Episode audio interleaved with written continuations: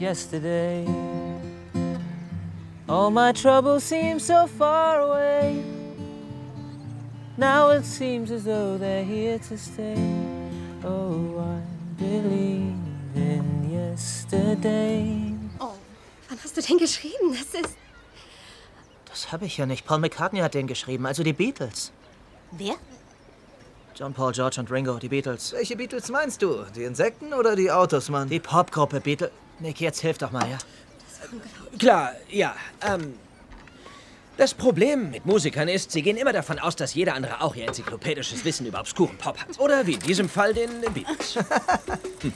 Wow, so einen komplizierten Joke habe ich noch nie gehört.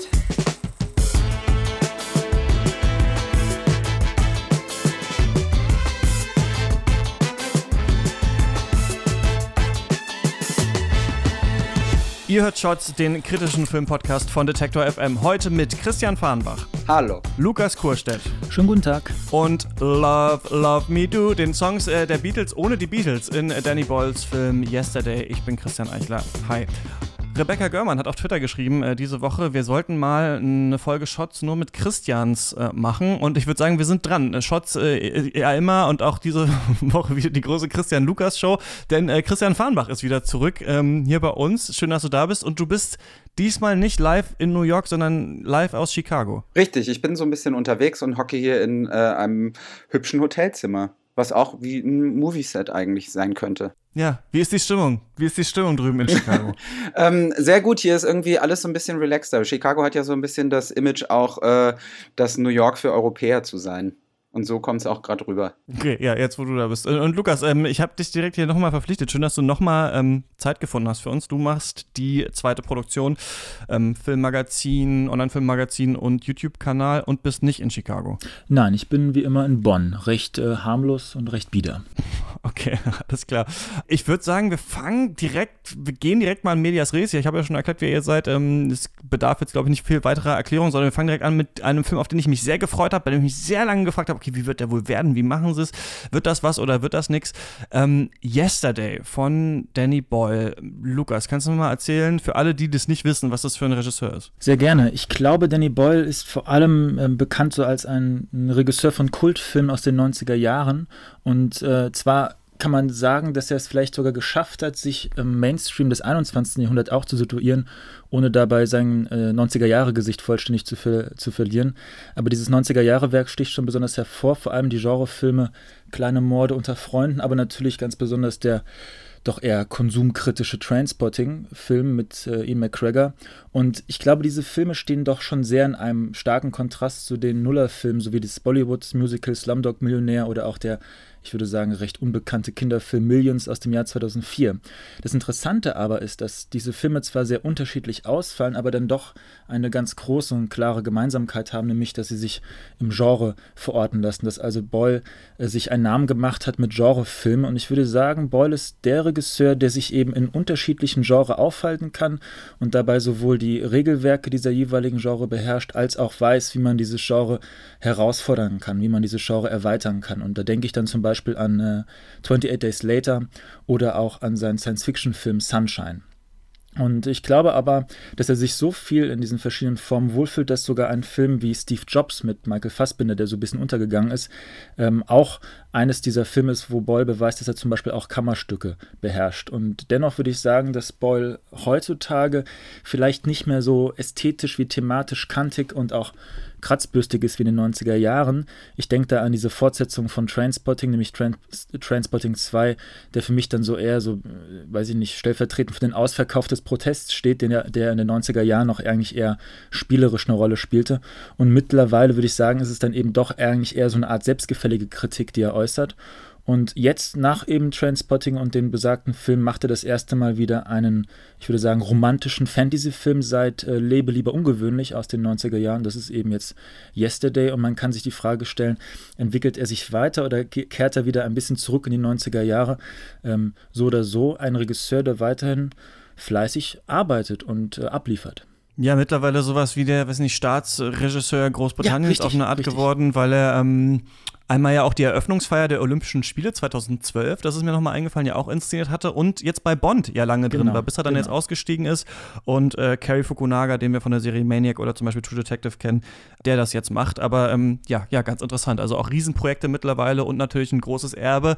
Äh, Großbritannien sind natürlich auch die Beatles, also passt es ja fast, dass er jetzt hier Danny Boyle genommen wurde für diesen Film, der Yesterday heißt. Worum geht's denn da, Christian? Ähm, also es geht um Jack Malik. Jack Malik ist ein Singer-Songwriter, der nicht so wahnsinnig erfolgreich ist und der seit einiger Zeit so vor sich hintingelt. Meistens sind eigentlich nur seine Freunde, die fünf, sechs Leute, die entweder im Pub sitzen oder er hat dann auch so einen Festivalauftritt, der nicht so richtig funktioniert. Und ähm, nach diesem Festivalauftritt beschließt er, mit der Musik aufzuhören ähm, und hat aber in derselben Nacht noch äh, einen mysteriösen Unfall, denn weltweit gibt es einen Stromausfall und äh, Jack wird von einem Bus angefahren. Er wacht dann auf, hat zwei Zähne weniger, aber äh, die ganze Welt hat äh, auch eine Erinnerung weniger, denn ähm, niemand kennt mehr die Musik der Beatles. Und er spielt dann in einer Szene seinen Freunden Yesterday auf der Gitarre vor und äh, die sind alle überrascht und begeistert. Und ähm, er versteht dann, äh, er, er denkt erst, dass die Freunde ihn äh, verarschen wollen und ihn hochnehmen wollen, aber er versteht dann tatsächlich, nachdem er gegoogelt hat und dort nur tatsächliche Käfer erscheinen, statt, äh, die, da, statt die Band aus Liverpool, dass eben die Welt kollektiv die Erinnerung an die Beatles verloren hat. Und er beschließt dann eben, die Beatles-Musik als seine eigene auszugeben.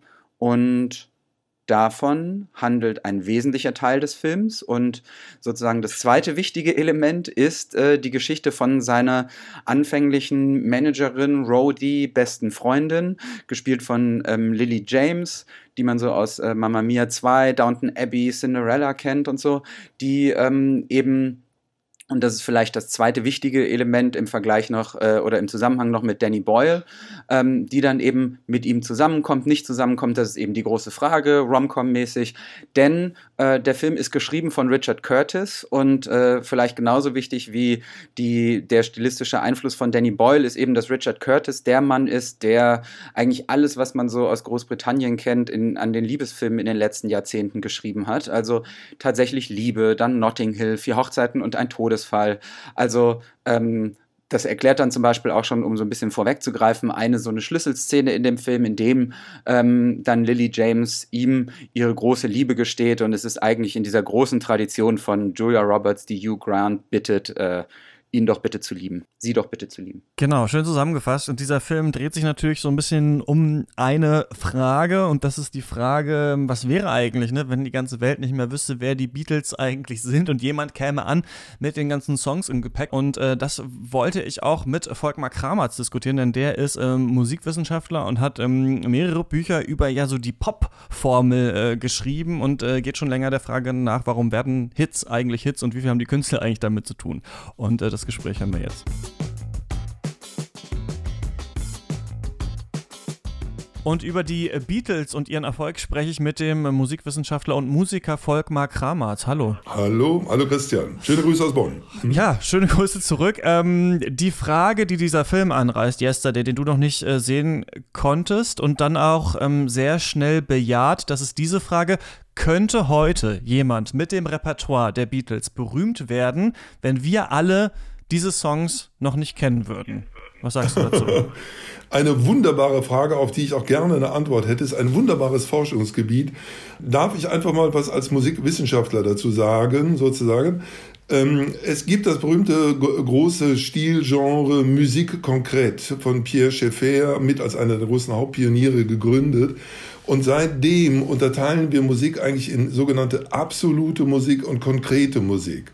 Ähm, ich mache es wirklich kurz, aber ich sag mal so, absolute Musik ist eine Musik, die eigentlich mehr oder weniger auf abstrakten Zeichen besteht, also insofern auch abstrakte Musik, die auf abstrakten Zeichen wie zum Beispiel Noten besteht, aber in der jedes Mal wieder neu gespielt werden kann. So kennen wir die übliche Klassik, das sind irgendwelche Noten und jeder kann sich mhm. an die Mondscheinsonate ransetzen und die spielen.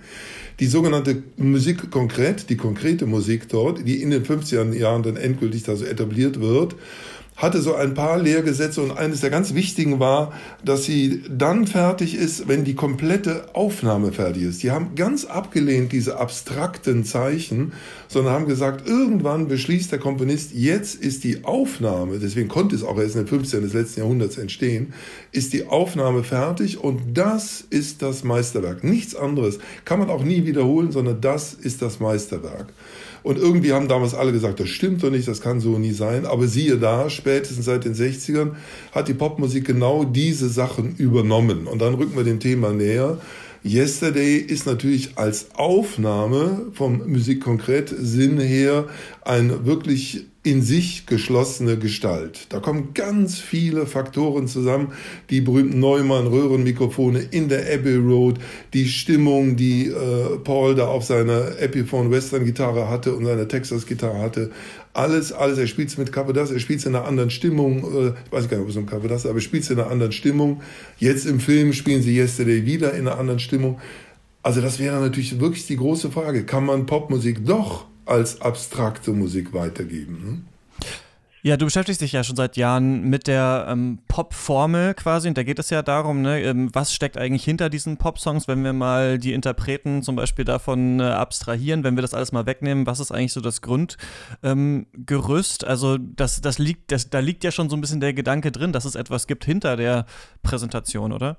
Genau. Das heißt, äh, mir wurde relativ klar, habe ich ja viele, viele Jahre und mittlerweile Jahrzehnte daran gearbeitet, dass es eben bestimmte Pattern, Muster, Formeln gibt, an die man sich üblicherweise hält, weil, äh, will ich jetzt nicht weit ausholen, aber ich sage es mal kurz, weil offensichtlich wir alle von, von unserer biologischen Konstruktion her zu bestimmten Harmoniekombinationen mit sehr harmonischen Gefühlen reagieren.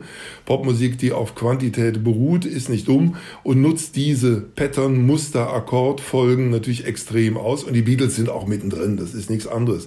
Und jetzt wäre eben die Frage, wer füllt heute die Akkordfolge zum Beispiel von Yesterday, von der ja schon Paul sagte, die ist so gängig, die muss ihr eigentlich von jemandem anders übernommen haben, hat er ja damals gesagt, als er sie geschrieben hat, diese, dieses Stück.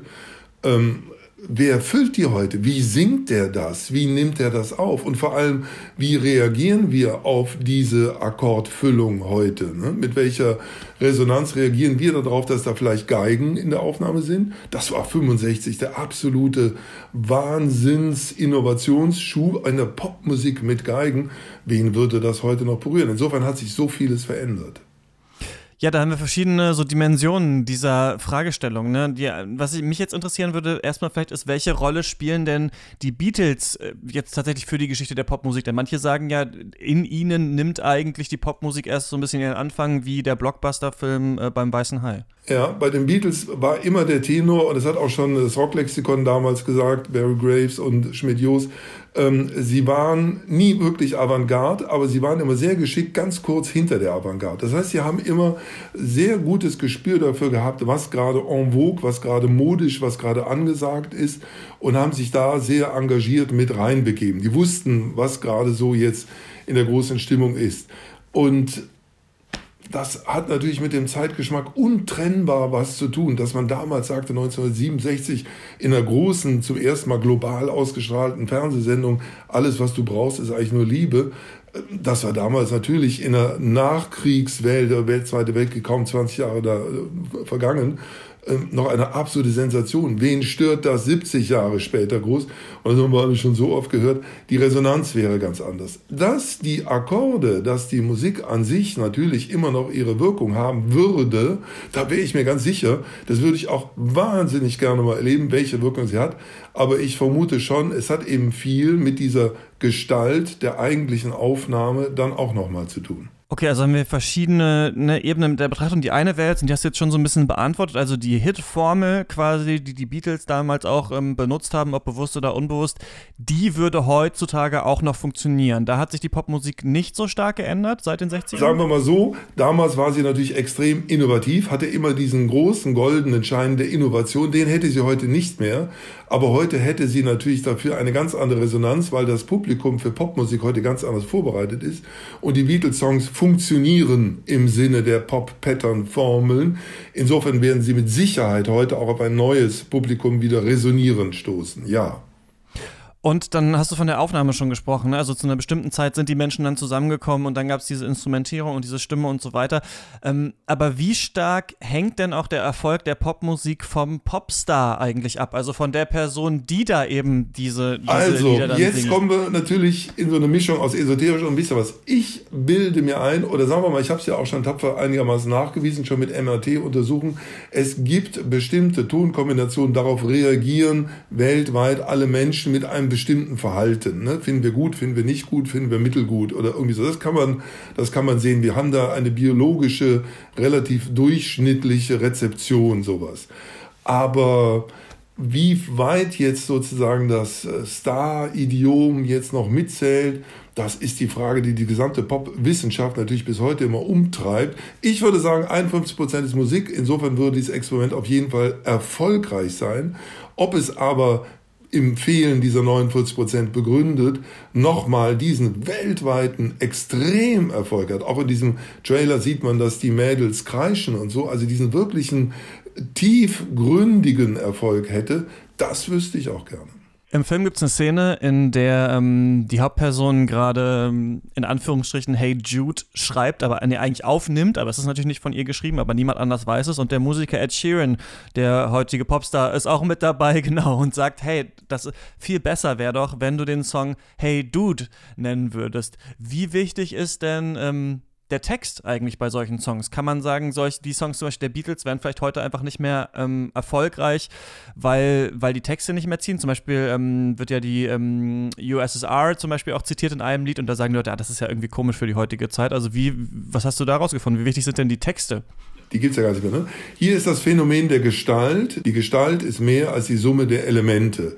Ähm, ein Paul McCartney, ich erinnere mich an so Anekdoten wie, dass er bei Badfinger den auch so erste Stücke geschrieben hat, mit denen sie dann prompt auch erfolgreich waren. Und die wollten auch ein bisschen eingreifen. Hier den Text verändern, da den Text verändern und da eine Melodie ein bisschen variieren. Und da hat er immer konsequent gesagt, mein Song ist mein Song und don't change it. Ne? Also es sind schon Gestalten und ich habe ja auch diese Szene im Trailer gesehen mit dem Dude. Es tat mir auch persönlich wirklich weh, weil es ist eine Gestalt und er sollte ja ursprünglich, glaube ich, Hey Jules heißen oder irgend sowas oder Hey Julian eben. Ähm, bis äh, auch Lennon, John Lennon, Paul selber vorgeschlagen hat, nimm das. Alle diese Faktoren führen dazu, dass dieser Song diese Gestalt hat, mit der er dann auch in all unser Gedächtnis sich eingegraben hat dort. Ne?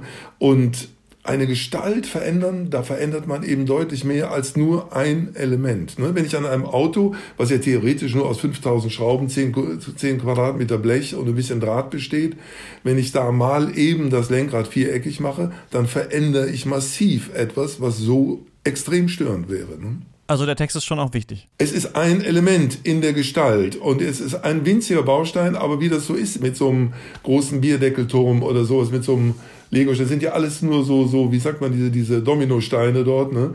Äh, wenn ich mal eben einen kippen, da könnten noch viele andere kippen. Das ist natürlich eine Hook-Line-Zeile und wie gesagt, John, John und Paul haben damals schon drüber geredet, welchen Namen nehmen wir da. Ich finde Hey Jude schon sehr gelungen, ne? Das sagt der Musikwissenschaftler und Musiker Volkmar Krammert. Sein Buch Warum Hits Hits werden, das gibt's im Transkript Verlag. Dankeschön. Alles klar, Dankeschön, Christian.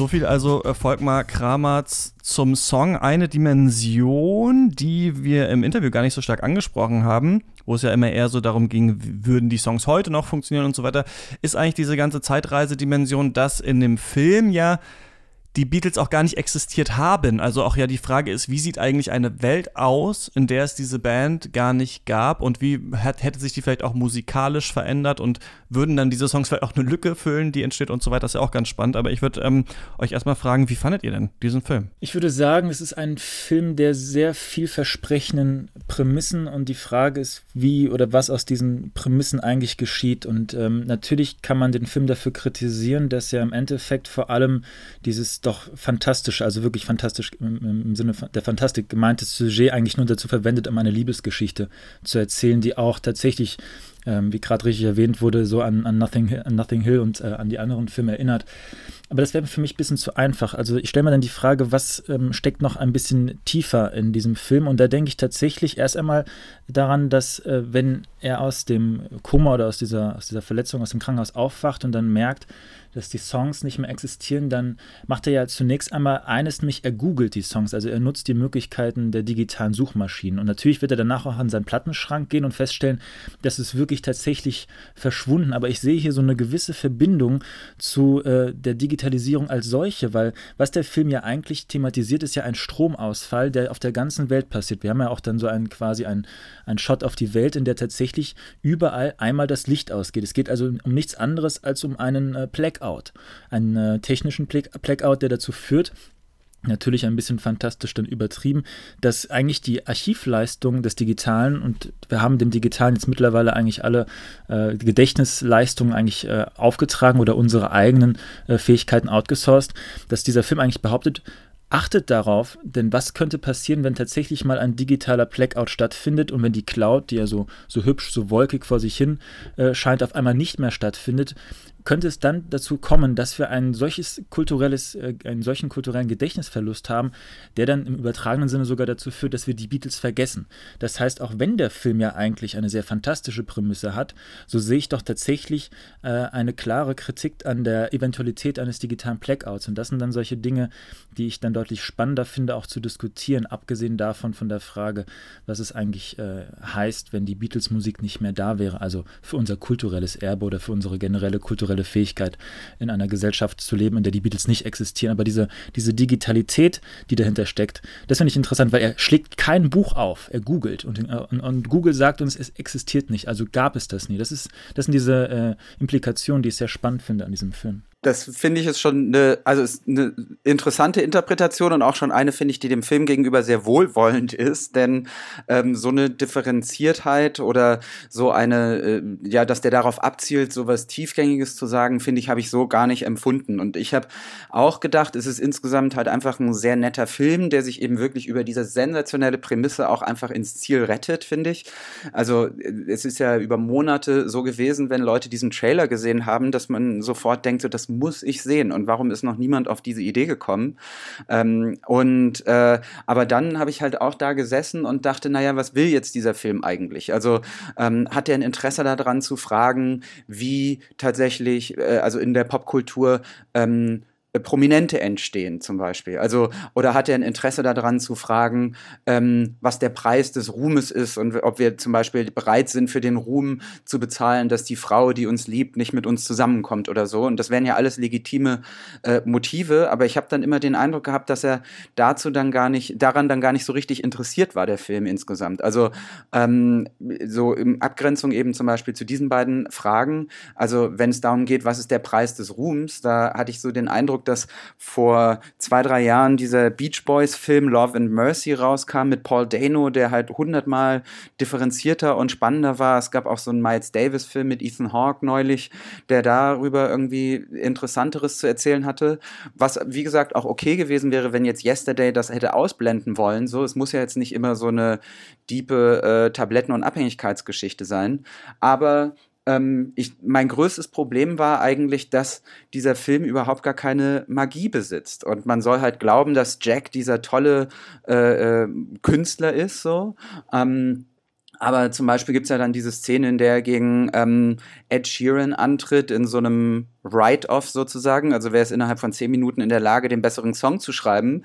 Und ich saß halt da und habe gedacht, naja, eigentlich ist halt doch Ed Sheerans Song deutlich besser als das, was äh, Jack da so macht. Und ähm, was mir halt insgesamt gefehlt hat, ist ähm, diese Brücke von, ich soll halt glauben, dass diese Beatles-Musik immer funktioniert, aber sie funktioniert halt nicht immer, weil dieser Typ so wahnsinnig langweilig ist. Und es gibt auch nicht, so wie bei Rocketman oder vielleicht ähm, Bohemian Rhapsody. Ich meine, bei Rocketman gibt es diesen Moment, wo dann Elton John und Benny Taupin ähm, Your Song schreiben und man sieht das und weiß, das werden jetzt, das wird ein Superstar oder so. Oder wenn sie in Bohemian Rhapsody, der ja auch ein ganz furchtbar schlechter Film ist, eben Bohemian Rhapsody aufnehmen, das hat so eine Magie. Und ich finde, das größte Problem von Yesterday in diesem Musikteil ist, dass es da diese Magie überhaupt nicht gibt. Ja, das lässt sich einerseits ähm, auf eine Art ähm, postmodern lesen, dass man sagt, also dass man dem Film unterstellen kann, der Film macht hier die Aussage, dass es in dem scheißegal, wer diesen Song spielt. Der Song ist eben, das Werk äh, zählt äh, eigentlich so für sich und das ist dann eigentlich egal, wer da der, der Interpret ist oder genau andersrum kann man sagen, der Film verkennt eben völlig,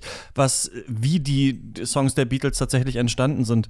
Zu dieser Blackout-Geschichte, Lukas, ich glaube, hier schneiden sich zwei Dinge dass heutzutage ja schon einfach nur die Darstellung unserer Realität ja schon fast der politische Kommentar ist. Also es ist ja gar, gar nicht weit hergeholt, dass in diesem Film er tatsächlich dann googelt, das ist das Erste, was man machen würde, weil man das natürlich selber auch machen Ja, würde, wahrscheinlich. Ne? Also, und das ist ja dann schon auch der Kommentar darauf, im, genau wie, wie es tatsächlich jetzt schon ist mittlerweile. Dieser komplette Blackout-Gedanke ist natürlich drin, könnte man dem, kann man dem Film halt nicht 100 hundertprozentig zugute halten, weil es eben, weil auch die Platten weg sind und so weiter und so fort, ne? Ja. Aber es ist, ist auf jeden Fall hier angelegt und das finde ich auch stark. Und ich muss sagen, also du hast es gerade schon gesagt, Christian, und ich halte auch wirklich diese Prämisse wirklich für genial von diesem, von diesem Film und äh, habe genau das, was du am Anfang gesagt hast, Lukas, worüber man ja nicht so viel reden soll, genau das Problem aber damit, dass die, die zweite Hälfte, dachte ich, war eine absolute Katastrophe, dass das hier in so eine super oberflächliche Liebesgeschichte dann entführt wird, wobei man ja immer noch sagen könnte, ja, darum ging es den Beatles ja auch eigentlich. Es ging ja immer um Liebe, es ging ja gar vielleicht gar nicht so doll um die Beatles, keine Ahnung. Aber ich möchte zu was anderem erstmal zurück, denn das ist auch ähm, so wie diese Blackout-Geschichte eine sehr starke, sehr geniale Abbildung der Realität, finde ich, dass dieser Film es schafft, was viele Filme nicht schaffen, die Comedy wirklich auch aus der Prämisse zu ziehen. Es ist nicht so, dass jetzt hier ein, dass ein Comedy-Film ist, in dem halt ein Kiffer-Typ geht irgendwo hin und es ist halt lustig, weil hier Schwanzwitze gemacht werden oder sowas, sondern es ist tatsächlich witzig, weil es witzig ist, sich vorzustellen, dass diese Situation äh, tatsächlich existieren würde. Also zum Beispiel, dass jemand als einziger noch ähm, Yesterday kennt, das spielt und dann sagt jemand, ja, war ganz okay, ist jetzt aber nicht Fix You von Coldplay. So, also da, da habe ich mir, ich bin wirklich abgebrochen, als ich das gehört habe, weil ich ja auch als Teenager natürlich auch Fix You von Coldplay gehört habe und toll fand. Und im Nachhinein so denke, ja gut, also Coldplay ist eine furchtbare Band. Und ähm, da sind so ganz viele einzelne Sachen drin, die einfach sauwitzig sind. Also auch die Idee alleine, du bist der Einzige, der sich an die Beatles erinnern kann, was machst du? Das ist ja auch diese typische so Zeit, ist ja eigentlich auch eh ein Zeitreisefilm, wenn man es mal so sieht. Ne? Also eigentlich ist er in eine andere Paralleldimension gereist, in der es halt die Beatles nicht gibt. Und ich finde, dieser ganze Prozess, in dem er sich versucht, an diese Songs zu erinnern, der kommentiert ja auch schon, dass wir natürlich auch alle nicht so die großen Beatles-Experten sind. Also ich zum Beispiel nicht. Ich weiß natürlich auch, ja, Beatles, ganz wichtige Band, ganz tolle äh, Songs geschrieben, die irgendwie jeder kennt. Und wenn du mich jetzt aber fragen willst, was genau war jetzt die Geschichte, wie war das damals in Hamburg und ähm, wie wurde Abbey Road aufgenommen und so weiter, da kann ich auch nicht mehr so viel erzählen. Ich finde, damit ähm, karikiert der Film auch so ein bisschen die, das Verhältnis, das die Zuschauer halt auch zu dieser Band haben. Denn ich wüsste jetzt auch nicht, was die zweite Zeile von Ellen, äh, die zweite Strophe von Eleanor Rigby ist. Ich müsste auch überlegen. So. Und das, ich finde, da hat der Film ganz, ganz viele richtig starke Momente, die den Zuschauer schon auf Augenhöhe und die Zuschauerinnen sehen, indem sie verst also der Film hat dieses Augen, diesen Augenzwinker-Moment, dass er natürlich auch versteht, dass wir alle wissen, wie groß diese Songs sind und dadurch die Absurdität erst funktioniert in diesem Film. Also und das finde ich eigentlich ist, ist, ist recht stark so. Dadurch können, können ganz coole so Gag-Situationen gemacht werden. Und immer wenn der Film da reingeht, also diese Prämisse wirklich ernst nimmt und die Frage, was ist eigentlich wirklich die, die Kunst, was ist eigentlich hier das, das Große daran, dann fand ich ihn immer sehr stark. Zum Beispiel könnte man ja sagen, ein Kommentar, den der Film auch macht, später ist so, der, der Hauptdarsteller hat ja auch seine eigenen komischen Songs, so die halt einfach nicht so sonderlich dolle sind. Und ganz am Ende nimmt er ja auch einen von seinen, The Summer Song heißt der, glaube ich, seinen, einen seiner eigenen Songs im Studio auf. Und dann hört sich diese Managerin den an und sagt, okay, der Song, ja, die anderen waren super, aber der Song ist Schrott. Und das ist ja auch ein Kommentar darauf, dass auch Rihanna vielleicht einen schlechten Song nicht in die Charts bringen kann. Ich weiß nicht, ob das stimmt, aber ich fand immer, also wenn der Film in solche Experimente reingeht, sich fragt, was ist eigentlich Kunst, was ist das Verhältnis zum Künstler oder der Künstlerin, so dann ist er immer stark und wenn er sich da rausbegibt, dann, dann, dann wird er immer schwach. Aber ich finde an sich erstmal die Idee richtig geil. Ich kann dem auch nur zustimmen, weil ähm, diese Grundprämisse ist ja eigentlich auch eigentlich eine Grundtugend des Films, nämlich ein Szenario zu entwerfen, was ja unseren kühnsten Träumen entspricht. Und ich ähm, ähm, oute mich mal hier, dass ich als, als, als Elfjähriger, Zwölfjähriger natürlich davon träumte, einmal auf der Bühne zu stehen wie Paul McCartney und niemand anderes kennt Paul McCartney. Das heißt, der Film entspricht einem kindlichen, naiven Traum, der sich dann durch den Film materialisiert. Also der Schein des Wunsches wird zu einer filmischen Realität und damit können wir dann als Zuschauer eigentlich diesen Traum ausleben. Und diese Verbindung Traum und Film, die ist ja die ist ja tradiert, die ist bekannt, aber das spielt halt dieser Film so wunderbar aus und wir kennen ja diese Idee ja eigentlich. Wir kennen ja zum Beispiel Click von Adam Sandler mit seiner Fernbedienung, wir kennen Bruce Allmächtig, in der Bruce auf einmal Gott wird, wir kennen auch noch, wenn man so möchte, was Frauen wollen mit Mel Gibson. Das heißt, diese Idee ist ja schon tradiert, aber diese Umsetzung, wo wir das dann auch noch an den kulturellen Wert einer tatsächlichen Band, äh, Band verknüpfen und nicht nur eine Art Gadget wie, beim, äh, wie bei Click oder eine Art Macht wie bei Bruce Allmächtig, sondern tatsächlich mit einem kulturellen Wert, mit einem, äh, einem, einer kulturellen Leistung, das zu verbinden. Genau das ist vielleicht auch das, was du mit diesem genuinen Wert der Komik meinst. Und ich, da, da kann ich nur zustimmen. Und ich möchte noch hinzufügen, es klang vielleicht am Anfang ein bisschen wohlwollender, aber meine große Kritik ist eben, dass dieser Film an diesen Prämissen dann eben irgendwann, oder besser gesagt an der Höhe der Prämisse scheitert, weil er dann eigentlich nur noch äh, tief fallen kann, beziehungsweise viel mehr tun müsste, um nicht tief zu fallen. Und diese Liebesgeschichte ist quasi ein, ein, eine Beschleunigung des Falls, meiner Meinung nach. Also ich finde auch, ähm, aus zwei Gründen funktioniert dieser Film nicht, auch eben im Zusammenhang mit dieser Frage, hätte die Beatles-Musik äh, in den Händen von jedem, wäre das immer erfolgreich. Ähm, das eine ist so ein bisschen so ein persönliches Gefühl. Ich mag halt grundsätzlich nicht diese sehr amerikanische Deutungsweise von, ähm, wenn man nur hart genug arbeitet, dann ähm, wird sich Qualität immer durchsetzen. Also quasi dieser Gedanke, ähm, das, das Musikbusiness ist eine Meritokratie und wenn nur die Qualität stimmt, dann würde man zum Star. Denn ähm, das ich mag das persönlich nicht, weil es eben eine Gesellschaft von ihrer Verantwortung freispricht. Und jemand wie äh, gerade ähm, Jack, der ja nun auch eine braune Hautfarbe hat, also so indisch-britisch ist, ähm, komme ich gleich nochmal drauf, der ähm, ist wahrscheinlich eigentlich eher ein Künstler, der eine besondere Förderung und ein besonderes Umfeld braucht. Und wenn dann der ganze Film so tut, als ob der halt auch prinzipiell sowieso erfolgreich wäre, dann finde ich erstmal stimmt es nicht. Und das Zweite ist, finde ich, ähm, dass eben Talent alleine und ein gutes Material alleine halt einfach nicht reicht, sondern dass es halt immer auch ein ähm, es muss der richtige Zeitpunkt sein, es braucht den richtigen Markt und ähm, also so, ähm, um halt wirklich zu so einem globalen Superstar zu werden, wie der Film tut, dass Jack einer ist. Also äh, zum Beispiel, der, du wirst nur dann zum Star, wenn eben zum Beispiel auch so dieses Charisma da ist. Oder meinetwegen, was wir bei Ariana Grande gesehen haben, dass sie halt in dem Moment von diesem ähm, Attentat so über sich hinaus wächst, weil da menschlich was ist oder so. Oder Beyoncé, die halt ja auch einfach eine super starke ähm, Message mitbringt und da finde ich, macht der Film dann halt auch den Fehler, dass Jack eben so diese Leerstelle ist, die natürlich diese Identifikation schaffen soll, könnte ich das sozusagen. Aber ähm, der Film kann halt nicht beides haben, finde ich. Und ähm, auch dann in der Liebesgeschichte macht es den Fehler, dass ich überhaupt nicht für diesen Typen halte. Ich weiß eigentlich gar nicht, warum Lily James ihn jetzt toll findet, weil er wirklich kein Interesse an ihr hat. Und ähm, ich halte halt, der ist ja nicht mal tapsig, so wie Hugh Grant oder so. Es ist einfach nur ein Idiot. Und ähm, da möchte ich noch an euch fragen, das habe ich mich nämlich dann selber gefragt. Ähm, ich würde gerne kurz über Himesh Patel reden in dieser Hauptrolle.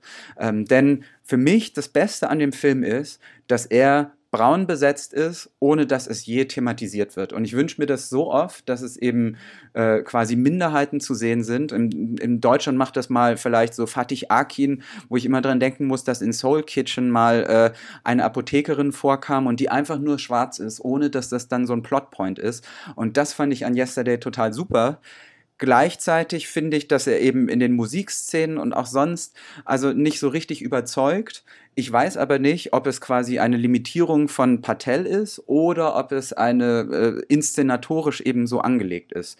Wie habt ihr den wahrgenommen? Ich habe erstmal wahrgenommen, ich fand den erstmal sehr gut in der Rolle und ich fand fast, also ich hatte fast so gedacht, wow, der spielt eigentlich viel besser, als es das Material so hergibt. Also, was er, also ich habe wirklich so doch so ein bisschen in der Liebesgeschichte nicht so, aber schon so mit ihm mitgefühlt und ich fand, er hat viele Szenen eigentlich getragen, auch wenn die sehr cringy irgendwann wurden, sowohl mit Ed Sheeran als auch mit Kate McKinnon, die dann ja diese skrupellose Managerin am Ende ist. Also ich mochte ihn ähm, hier ganz gerne. Und ich finde natürlich auch, also ich denke auch ja, dass ähm, Repräsentation nicht ein in dem Sinne ein Selbstzweck im Kino ist, dass dann der Film äh, auf, auf jeden Fall besser ist, nur weil jetzt hier mehr Repräsentation drin ist. Aber in dem Film fand ich es einfach gut und ich kannte ihn aber auch vorher nicht. Und ich habe mich nur so eine Sache, die ich mich gefragt habe, man hat ja hier, hier keinen Megastar als Hauptdarsteller genommen. Ich habe mich gefragt, ob die Songs zu teuer sind. also, oder ob die Songs, oder ob man von den Songs nicht ablenken wollte. Das, das, das habe ich mich auch so gefragt. Aber ich fand ihn, ich fand es cool, dass er hier ähm, besetzt war. Aber es ist natürlich auch, glaube ich, bei uns so ein bisschen so eine Selbstverständlichkeit, dass halt nicht alle äh, Hauptdarsteller immer mit weißen Männern bitte besetzt werden sollen. Ja.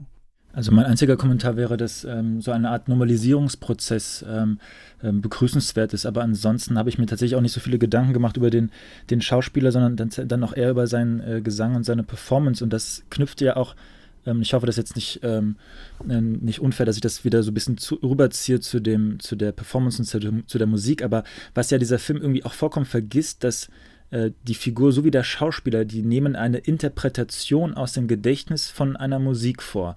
Das heißt, es ist eine Version eines Songs, den dieser Künstler dann performt. Das heißt, es gibt sehr wohl einen ähm, künstlerischen Eigenanteil an diesem Song, den eben dieser Autor dann vor, äh, vorführt. Und das wird in diesem Film eigentlich vollständig ausgeklammert, weil alles sich darum dreht, dass die Songs ja von den Beatles sind. Und da entwickelt der Film für mich sogar eine Schizophrenie, weil einerseits sagt er ja, okay, das, das, das, Genie oder der Kult um das Genie, der Autor, der ist eigentlich tot. Es zählt nur noch die digitale Verbreitungsmaschinerie, nämlich Instagram in dem Fall, und es kann sogar ein vermeintlich untalentierter Musiker mit den Songs Erfolg haben. Und auf der anderen Seite aber sagt der Film ja dann doch, dass es so eine Art ahistorisches Verständnis von Kunst gibt, weil unabhängig unabhängig von der Zeit, vom Publikum, auch von der Aufnahme funktioniert die Musik. Das heißt, das Genie als eigentlich so eine Art idealistische Instanz, der immer etwas kann, der von Gott geschickt wurde, so wie John Lennon meinetwegen, das wird dann auf einmal wieder in die Gleichung reingeholt. Das heißt, erst ist der, ist der Autor tot, denn jeder kann ihn performen und dann muss er aber wieder existieren, denn natürlich ist es sein Genie, was dazu führt, dass das Publikum mitgeht und diesen Film unabhängig davon, dass er äh, 70 Jahre alt ist, immer noch diese Musik feiert. Und dazwischen aber bleibt der der Autor, also in dem Fall der Interpret, der den Song adaptiert, komplett blass und wird auch nicht dafür honoriert, weil am Ende könnte man auch sagen, hey, du hast dir so viele Songs gemerkt, du hast sie arrangiert, du hast sie umgewandelt, du hast sie performt, aber das äh, ist dann nicht mehr vorhanden am Ende dieses Films. Ja, und dafür sind die Songs auch irgendwie dann auch wieder nicht so eigen genug. Also so auch da wieder ich, ich habe irgendwie so den Eindruck, ich möchte immer die Trommel schlagen für Rocketman, weil der irgendwie so untergegangen ist. Aber ich finde bei Rocketman, der hat sich einfach so gut erlaubt, diese Elton John-Lieder auch so ein bisschen zu eigen zu machen und dass da einfach ähm, eben die Interpretation für eine zusätzliche Glaubwürdigkeit noch gesorgt hat, dass die eben ein bisschen weggehen von den historischen Aufnahmen. Und der Yesterday macht das ganz gut in dieser letzten Szene, in der ähm, dann da eben auf diesem Hotel gestanden wird und so, wo dann plötzlich auch so eine Wut zu fühlen ist und so wenn er Help singt. Ähm, aber ansonsten finde ich, ist es einfach auch so ein bisschen so Malen nach Zahlen gewesen. Ja, aber das ist ein, das ist ein interessanter Punkt, Lukas, dass einerseits der Film sagt, die Songs der Beatles sind äh, so groß, sie überdauern die Zeit, aber andererseits ja auch diese Verbeugung vor John Lennon und vor Paul McCartney ja auch stattfindet in diesem Film und der Film deswegen nicht sagt, die Songs zählen auch außerhalb von den beiden, sondern sie wurden natürlich von diesen beiden großen Songwritern auch geschrieben. Ne? Also das ist quasi, vielleicht äh, ver verneigt sich der Film auch tatsächlich eher vor dem Produzenten, vor dem Autor der Songs, vergisst aber so ein bisschen, dass dieses komplette Gespann der Beatles, also dass wir hier zum ersten Mal so, so was halt nicht zum ersten Mal, aber halt eine der ersten großen so richtigen Bands hatten, die so komplett als Band alles selber geschrieben haben, selbst gemacht haben, als Band berühmt geworden sind und so weiter und noch so lange berühmt geblieben sind als dieses Gespann, dass das halt eben irgendwie ein Wert an sich ist. Und ich glaube, worauf wir jetzt immer so ein bisschen kommen, ist, es wäre einfach noch so viel mehr möglich gewesen in diesem Film. Und ich glaube, da hat er es einfach verspielt. Also am Anfang sehen wir ja, dass hier ganz witzige und intelligente Gedanken äh, dran sind. Ne? Es gibt am Ende auch diese Szene, habe ich im Interview auch kurz angesprochen, wo dann Ed Sheeran irgendwie sagt, ja, sollte das nicht lieber Hey Dude heißen? Und trotzdem wird der Song dann berühmt. Ne? Das sind ja alles so ganz kleine Kommentare, die hier auch drin sind. Wie viel kann denn verstellt werden? Wie viel kann denn ähm, jemand einen Song adaptieren und dann ist er trotzdem noch stark? Und ich glaube nur, hier waren so viele Dimensionen drin, da hätte man echt reingehen können. Also da hätte man auch komödiantisch, glaube ich, reingehen können und dann irgendwie aufzeigen können, warum, okay, der Song klappt. Oder dann hätte auch, man hätte auch sagen können, okay, die, die äh, Paul McCartney-Songs, die klappen alle scheinbar, aber die John Lennon-Songs, die ziehen alle gar nicht oder so. Also ich glaube, man hätte hier, man hätte hier sehr viel machen können. Man hätte hier auch eine Kritik vielleicht an den Beatles noch mit irgendwie einbringen können oder, oder so, ne? Also, ähm, dass die ja auch alles nur geklaut hatten auf eine Art und so. Also das, das wäre, glaube ich, alles hier drin gewesen. Das traut der Film sich halt leider, leider nicht zu machen. Und äh, deswegen ist er halt auch echt nicht so besonders. Und ich möchte hinzufügen, dass äh, der große George Harrison eigentlich als Songwriter kaum auftritt, weil er wird zwar in einem Trailer, in der es noch eine Sequenz gibt, in einer, in einer Talkshow, da soll er, glaube ich, irgendwie Something spielen. Es ist ein, ähm, im Englischen ein Wortspiel und der spielt dann tatsächlich Something von George Harrison. Und diese Szene ist im Film nicht mehr vorhanden. Das Einzige, wo wir einmal George Harrison hören, ist bei Here Comes the Sun. Aber dort wird auch nur die berühmte Melodie gespielt. Das heißt, die Songs, die dort gespielt werden, sind eben von äh, McCarthy und äh, John Lennon und die Songs von George Harrison, ich weiß nicht, woran das liegt, aber die werden recht ausgespart. Das äh, soll jetzt kein, keine böse, kein böser Wille dort unterstellt werden oder vielleicht ist es auch eine Frage der Rechte, weiß ich nicht. Aber tatsächlich werden dann wiederum innerhalb dieses Geniekults um die Beatles auch die Beatles auf äh, eben die zwei Frontmänner reduziert und äh, über Ringo Starr äh, wurde, wird auch gar nicht gesprochen. Das heißt tatsächlich die Band als die Fähigkeit, äh, in ihrer Gesamtheit zu performen, wird hier runtergebrochen auf eine Person, denn die Band, die ihm dann zur Verfügung gestellt wird, das passiert im Hintergrund, das passiert unscheinbar. Da spielt quasi eine Frau, äh, glaube ich, eine, eine Line auf der, auf der E-Gitarre, tatsächlich glaube ich auch sogar eine von George Harrison und das war es dann auch. Und schon hat er eine Band, aber die Beatles, die ja erst Silver Beatles waren, dann Beatles, die haben sich ja erst gefunden und ähm, sind daran auch gewachsen. Und das wird ja alles natürlich notwendigerweise ahistorisch verkürzt. Und da taucht überall diese Schizophrenie Schizophrenie auf, die, glaube ich, auch irgendwie notgedrungen ist, wenn man ein solches, ich nenne es mal alternativweltgeschichtliches Szenario entwirft. Und das, was die Prämissen oder was das Umsetzen angeht, es, es, es ähm, wabert so ein bisschen in diesem Hätte, Wenn und Aber-Diskurs. Aber ich kann, äh, lieber Christian, folgen uns nachvollziehen, was du meinst, weil ich glaube, man stößt sich vor allem daran, dass am Ende alles zugespitzt wird auf die Liebesgeschichte. Man sich fragt, aber was ist jetzt eigentlich mit der Musikindustrie? Was ist eigentlich und was ist eigentlich damit? Und warum wird am Ende einfach die Musik nur äh, für alle frei zugänglich gemacht? Und schon haben wir alle Probleme gelöst. Also diese Open Access-Kultur wird einfach hinten auch mit drauf, draufgeworfen. Das ist alles so ein bisschen fade, weil irgendwie nur noch die Liebesgeschichte zählt. Sollte man diesen Film gesehen haben. Christian Farnbach. Also ich finde, unsere Diskussion hat sehr schön gezeigt, dass ähm, man diesem Film, und so ging es mir auch, einfach sehr viel Wohlwollen entgegenbringt, weil eben, wie gesagt, diese Prämisse so schön ist und so. Und ähm, wir haben jetzt auch versucht, so in unserer Debatte, so, könnte es sein, dass es eventuell so gemeint ist? Könnte es sein, dass er das und das versucht und so? Also man sucht eigentlich nach Gründen, das zu mögen. Und ähm, wie gesagt, die Grundprämisse ist gut und dann Kate McKinnon ist schön und äh, Lily James und so und da ist auch irgendwie so genug zum Lachen. Ähm, ich glaube halt einfach nur, dass er in dieser Substanz oder in der Suche nach der Substanz der Film so ein bisschen verloren geht und ähm, deshalb landet der Film für mich unter dem Strich in meiner äh, Lieblingsfilmkategorie, nämlich Flugzeugfernsehen. Ich würde mich daran nur so halb anschließen. Also ich würde ihn äh, empfehlen. Alleine deswegen glaube ich auch, weil das Publikum sowieso in den Film hineingeht. Also ich prognostiziere, ich hänge mich jetzt mal aus dem Fenster heraus. Ich glaube tatsächlich, dass der Film sehr gut laufen wird, weil die Beatles und auch die ganze Maschinerie im Hintergrund diesen Film sehr gut angetrieben hat und man irgendwie tatsächlich diesen Film sehen möchte. Das heißt, es kommt, glaube ich, dahin gar nicht mehr auf die Meinung des Kritikers an. Aber tatsächlich sage ich alleine, um einmal wieder die Grundtugend des Films so ein bisschen durchspielen zu können, nämlich so den kühnen Träumen zu, ähm, zu folgen. Dafür alleine lohnt es sich, auch wenn man am Ende vielleicht ganz unsanft aus diesem Traum erwacht, wenn man merkt, okay, es war dann doch nur eine Liebesgeschichte. Ich würde sagen, der Film versteht die Beatles ähm, so wenig wie auch die, die Menschen im Film drin eigentlich. Er ist eigentlich nicht daran interessiert, tatsächlich nachzuzeichnen, wie diese Band entstanden ist, was das Besondere an dieser Konstellation war. Das wirft er alles über Bord und ist, ist damit natürlich gleichzeitig ein Kommentar auf die aktuelle Zeit, denn er sieht, glaube ich, auch sein Publikum als ein solches, das auch nur weiß, ja, da war ja mal was mit den Beatles. Und ich glaube, wenn man heute Kinder fragt, dann wissen die nicht mehr, wer die Beatles sind, ähm, bis sie dann vielleicht diesen Film gesehen haben. Also das kann dann vielleicht auch wieder so eine Art ähm, Revival daraus entstehen. Das heißt, ähm, man kann den schon sehr, sehr negativ sehen, finde ich einerseits aufgrund dieser Interpretation, andererseits äh, aufgrund der absolut furchtbaren Liebesszenen. Ich habe äh, witzigerweise, genau wie bei Bohemian Rhapsody, in diesem Film geweint und mich dann geschämt, denn dieser Film macht noch eine weitere Sache auf, am Ende, die ich nicht, ähm, natürlich jetzt nicht spoilern möchte, aber es gibt so noch einen Zeitreise-Twist auf eine Art und ich fand das so schön und dann so blöd. Also das will ich mal sagen für alle, die den Film, ähm, die den Film, die den Film noch schauen. Also trotzdem, obwohl dieser Film nicht gut ist, würde ich sagen, ja, man sollte den gesehen haben, weil es ein interessantes Projekt ist. Also es ist einer der wenigen Filme, die ich für nicht sonderlich gelungen halte, aber trotzdem äh, für sehenswert, denn darüber lässt sich vorzüglich äh, diskutieren und streiten, wie man es doch hätte viel, viel besser machen können. Ich glaube nur, ja, ich bin ein bisschen sauer auf Danny Boyle, weil hier wäre ein genialer Film. Hier wäre ein genialer Film drin gewesen und am Anfang dachte ich mir auch so, okay, oh, das ist er, das könnte wirklich was sein und dann leider, leider nicht. Kann ich noch was hinzufügen? Ja, sag was. Ähm, weil ich, ich, fand es schön, dass du gesagt hast, dass die Beatles so reduziert werden auf das vielleicht mangelnde Erinnerungsvermögen des Zuschauers, der den Film dann sieht und sagt, ja, irgendwas war doch mit den Beatles, weil wenn man der These folgt, dann reduziert der Film tatsächlich die Beatles auf einen Song und zwar natürlich den schlimmsten Beatles-Song von allen, nämlich All You Need Is Love. Und genau das wäre dann die, die, der Abschluss dieses Falschverstehens dieser großartigen Band. My Days of Mercy ist ab heute auch in den deutschen Kinos und du hast ihn auch ähm, schon gesehen, Lukas, ne? Ja, das habe ich.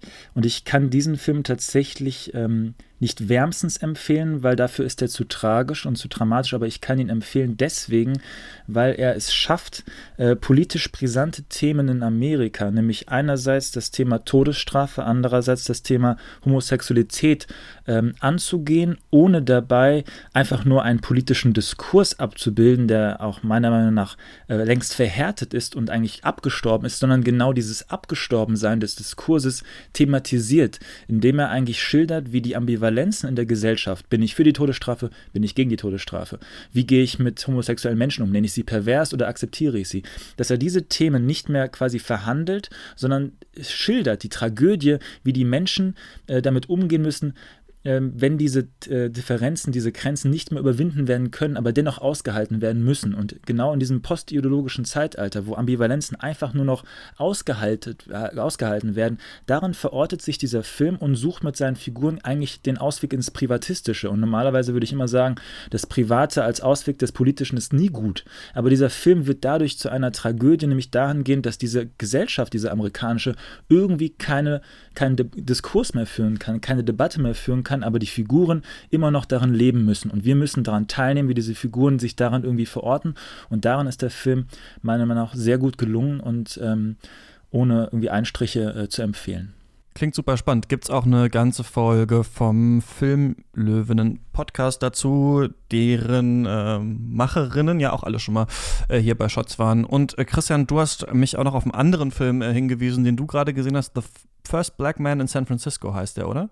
The Last Black Man. Also, The Last Black Man. Genau. Hat noch keinen deutschen äh, Kinostart, aber du hast ihn dr da drüben in den USA natürlich schon gesehen. Ja, genau. Ich fürchte, er hat tatsächlich noch keinen Start. Ich, äh, äh so unter, im, unser, unter unserem Publikum, die großen Verleiher sollen jetzt bitte sofort sich die Rechte an dem sichern, denn ähm, das ist eine Geschichte von eben äh, zwei jungen Schwarzen in San Francisco, die beschließen, das Haus, in dem einer von den beiden groß geworden ist, beziehungsweise das der Vater von einem der beiden äh, gekauft hat, äh, gebaut hat, zu besetzen und das so zu ihrem eigenen zu machen. Und ähm, sehr viel Plot gibt es nicht. Also der Film geht in ein ziemliches Wagnis ein eigentlich, weil es nicht so eine traditionelle Dreiaktstruktur irgendwie so gibt, ähm, sondern das sind alles eigentlich mehr so Vignetten und das fühlt sich eigentlich an wie so einzelne Gemälde zu betrachten und so. Aber der hat mich wahnsinnig beeindruckt, weil er ähm, eben so eine Stimmung erzeugt hat, so ein bisschen so leicht fantastisch, wie vor ein paar Jahren Beasts of the Southern Wild, der ja auch so ein ganz schöner, so eine ganz schöne schwarze Geschichte erzählt hat in, äh, äh, auf eine Art und Weise, die man so noch nicht kannte,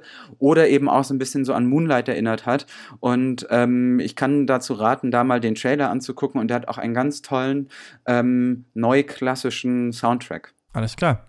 Nächste Woche dann äh, in den deutschen Kinos endlich der König der Löwen, das live, na, richtig live ist es ja nicht, Live-Action-Remake und ich werde ähm, mit Wolfgang M. Schmidt unter anderem darüber sprechen hier nächste Woche und wer das weiß, das ist ja, dass äh, Wolfgang ein sehr, sehr großer, der König der Löwen der kann, doch das, also, der kann doch sein Video einfach nochmal rauspauen und sagen, es ist doch das gleiche, der gleiche Film.